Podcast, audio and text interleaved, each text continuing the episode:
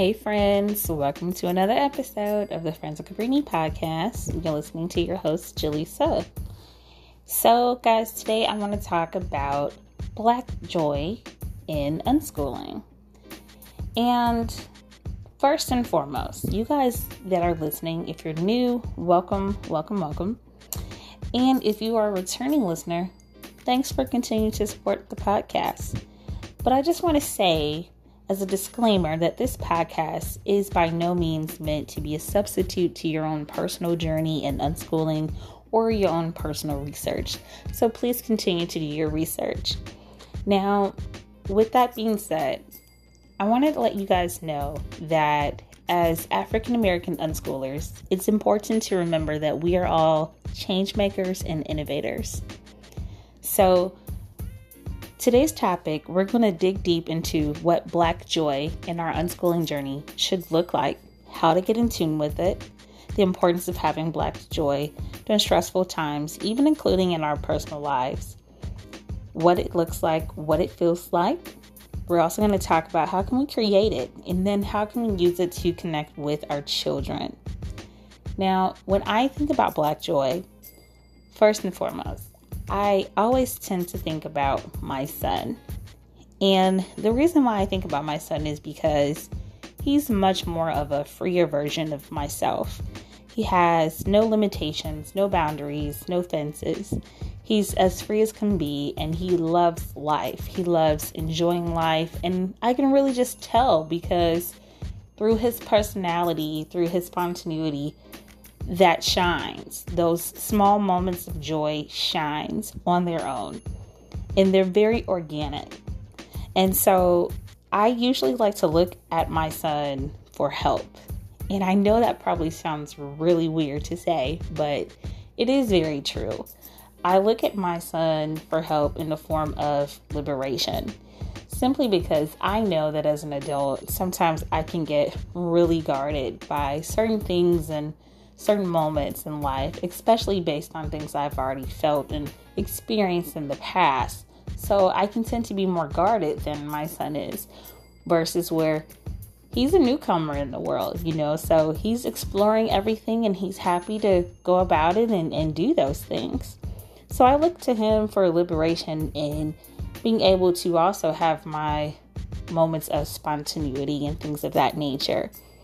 And another thing that I notice about my son is that when he has these moments, he's able to freely connect with freedom and just really enjoy life for what it is and enjoy those moments for what it is. My son has really been able to write in the wants that he has, and he's been intentional about that, wanting to have a certain career or go in a certain direction. And that's something that I've been able to strongly support and encourage him in.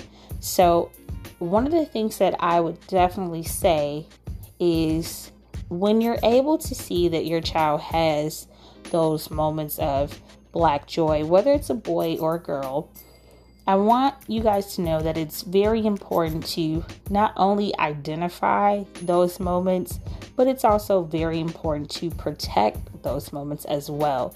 Protect those moments of innocence for your children and you should do so strongly. I remember when I was a child and my grandmother, who raised me, was completely different from how I am as a parent. Now, I will start off with saying that I absolutely give my grandmother grace because during those times things were much different.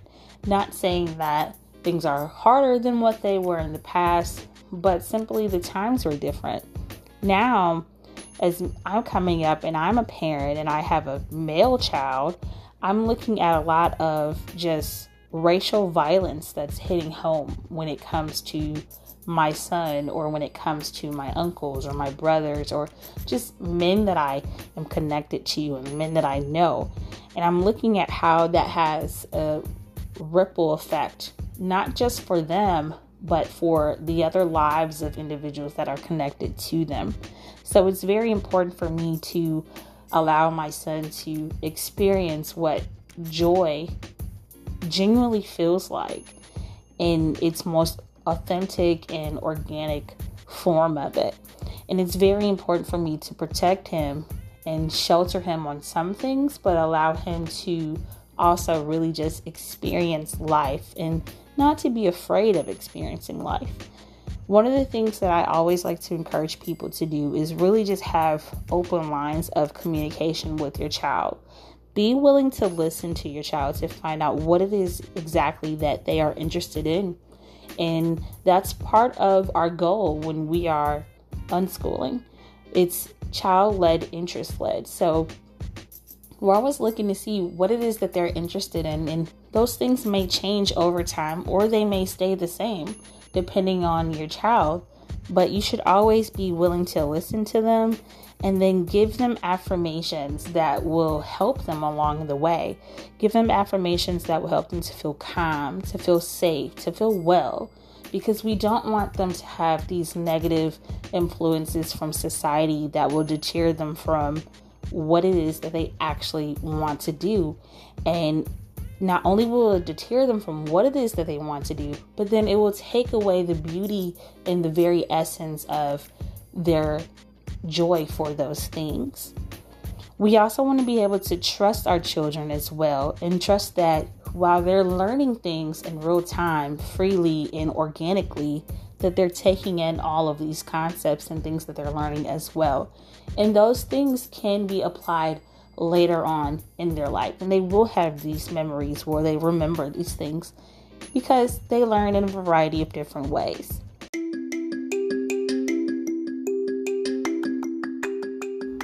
Hey friends, it's Jaleesa from Friends of Cabrini. Did you know that we have a virtual book club this summer? Oh my gosh, it is the membership your little learner will love. Sign up your child today at friendsofcabrini.com. Now let's get back to the episode. So, it is our responsibility to chronicle all of our children's experiences. One of the things I'm really big on is being a memory maker. And I love making memories with my son because I believe it's important to tell stories, including even the hard ones. I believe it's important to give creative, safe spaces for children to just evolve and to grow.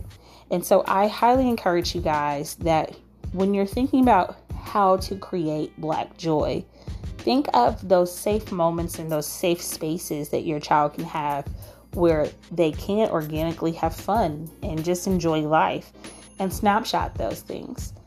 Record them, take pictures, write it down, whatever it is. Just have those memories as collectors and you can go back throughout the year and you know remind yourself or remind your child like hey look at this look at what you did and how successful you were at that. Or remember when you tried this thing? Do you think you want to try it again next year? Just kind of have those conversations along the way with them as well. Help your child to really be able to define what black joy looks like for them and how they can really truly experience it. And then allow yourself to really sit in the fear of what home education and parenting should look like.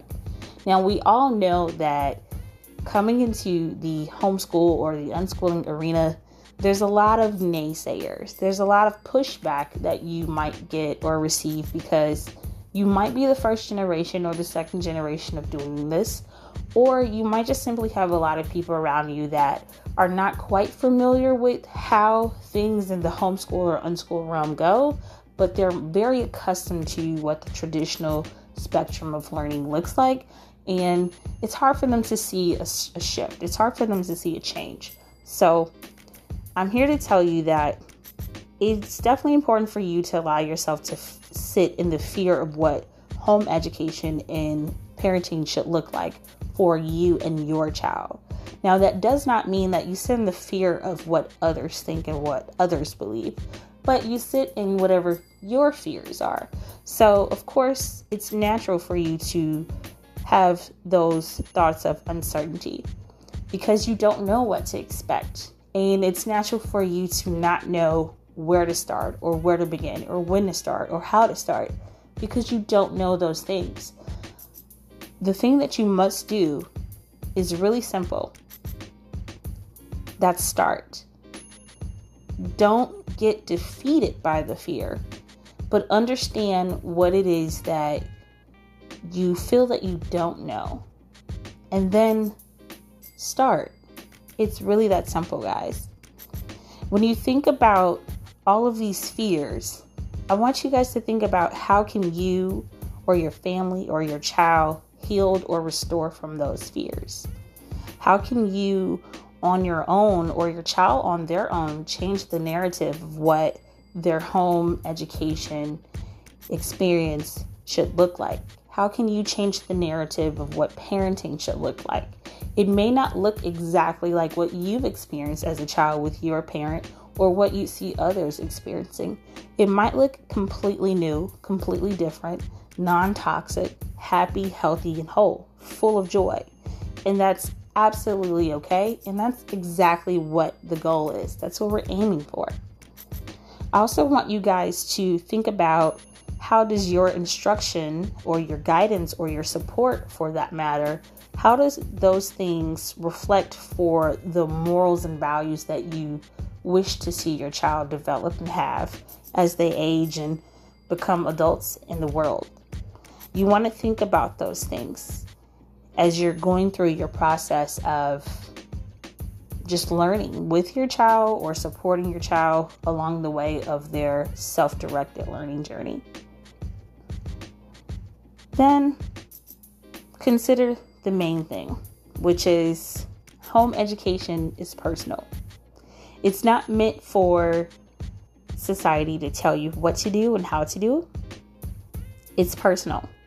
And the reason why it's personal is because it is your birthright. If you look at our history, our ancestors have showed us from the residue of the slave trade, from the residue of the Jim Crow laws and civil rights, from the residue of mass incarceration in the 80s, we can go to the kings and queens that once lived and ruled the lands in Africa. They've shown us over and over how they are fearless, how they are resilient, how they are survivors. So I want you guys to remember those things and understand that this is a personal journey that is absolutely your birthright, which means you have the right to decide what and how your child's home education experience should look like and what and how your parenting experience should look like. Consider what are the things that you bring to the table that will help you and assist you with being the best that you can as a supporter of your child's learning and then use those things to help you revisit your decision and also use those things to help you push forward and to continue as well.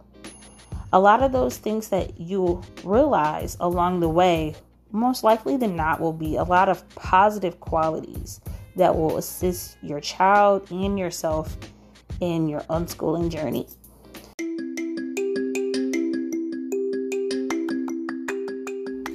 Are you enjoying the podcast? Remember to subscribe to Friends of Cabrini on Spotify. Now back to the episode. And the main thing, of course, is that you have to remember that your child is going to be at the center of all of this because it's about them. So it's absolutely okay to be nervous because that's natural. And it's absolutely okay to be uncertain because that's also natural. But just to remember that home education is about freedom, it's about joy, it's about experiencing life freely and unequivocally without someone else telling you where to go, how to do, when to get it, and where to be. It's literally you taking in everything on your own and you following whatever the journey is, however you and your child chooses to do so. So that is what unschooling is about. And that is what Black joy should look like. And that's also why it's important as well. Another reason of why I think it's important is really for the diversity and inclusion. Now, that term we probably tend to hear in the workplace, but that's also something that we should be considering when it comes to education. And for many of us who may not have been homeschooled or unschooled as children, we probably had the traditional learning aspect of simply attending public schools when we were children.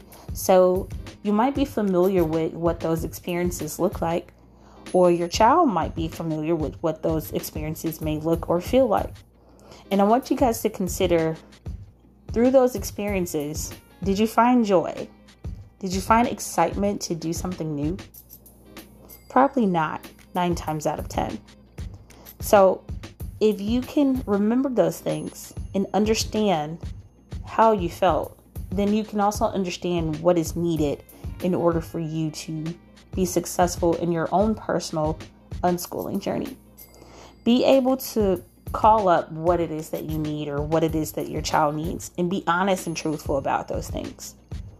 And then you must also know that having black joy in your unschooling journey is very crucial.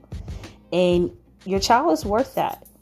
They're worth that because if they were to go to a public school, they're going to have all of these big emotions of rage and sorrow and grief that they're going to be facing every single day. Those emotions are accessible because there's going to be daily drama and daily trauma that they'll be engaged in. So, one of the things that they may not seem to always see is simply being able to find joy. And one of the very blessings that we get from unschooling is being able to have joy because we have these spontaneous moments that are just amazing where our children feel safe, where they feel free, where they feel happy, where they feel loved, they feel encouraged. And I want you guys to know that it's important for our children to remember those moments and to connect with those moments. And then they must recall those. They must recall those experiences. And it's okay not to feel guilty about those experiences. Our ancestors are rooting for us to have these moments and to be resilient. So remember that this is your birthright and it's absolutely okay to protect those moments of black joy. Some of the ways that you can protect them is simply by setting boundaries of who's safe enough to be around you and your child during these experiences. Who should you be sharing these experiences with? You should also look at how you can define what the safety should look like for you and your child. And don't look at it as a temporary thing of happiness. When you think of happiness, it's a temporary feeling, but joy, honestly, is the undercurrent. It's always present, it's always there, it's always available, and it's something that never leaves you. It's everlasting. And that's that's what we're looking for. That's what we want our child to have. So understand that no one can take that away from you or from your child this is a distinctive experience that we all will have, and that's just in general outside of our general experiences. So just remember that, guys. Remember to do your research and understand your path as you go through your home education journey and how it connects to Black Joy. Remember that there must be immediate opportunities of healing to take place to transcend those experiences because you may be transitioning from a toxic toxic environment into a more positive and neutral and centered environment where there is going to be more positive experiences if that makes any sense. I thank you guys for listening to this podcast. And please remember to continue to support Friends Cabrini online at friendscabrini.com. Until next time.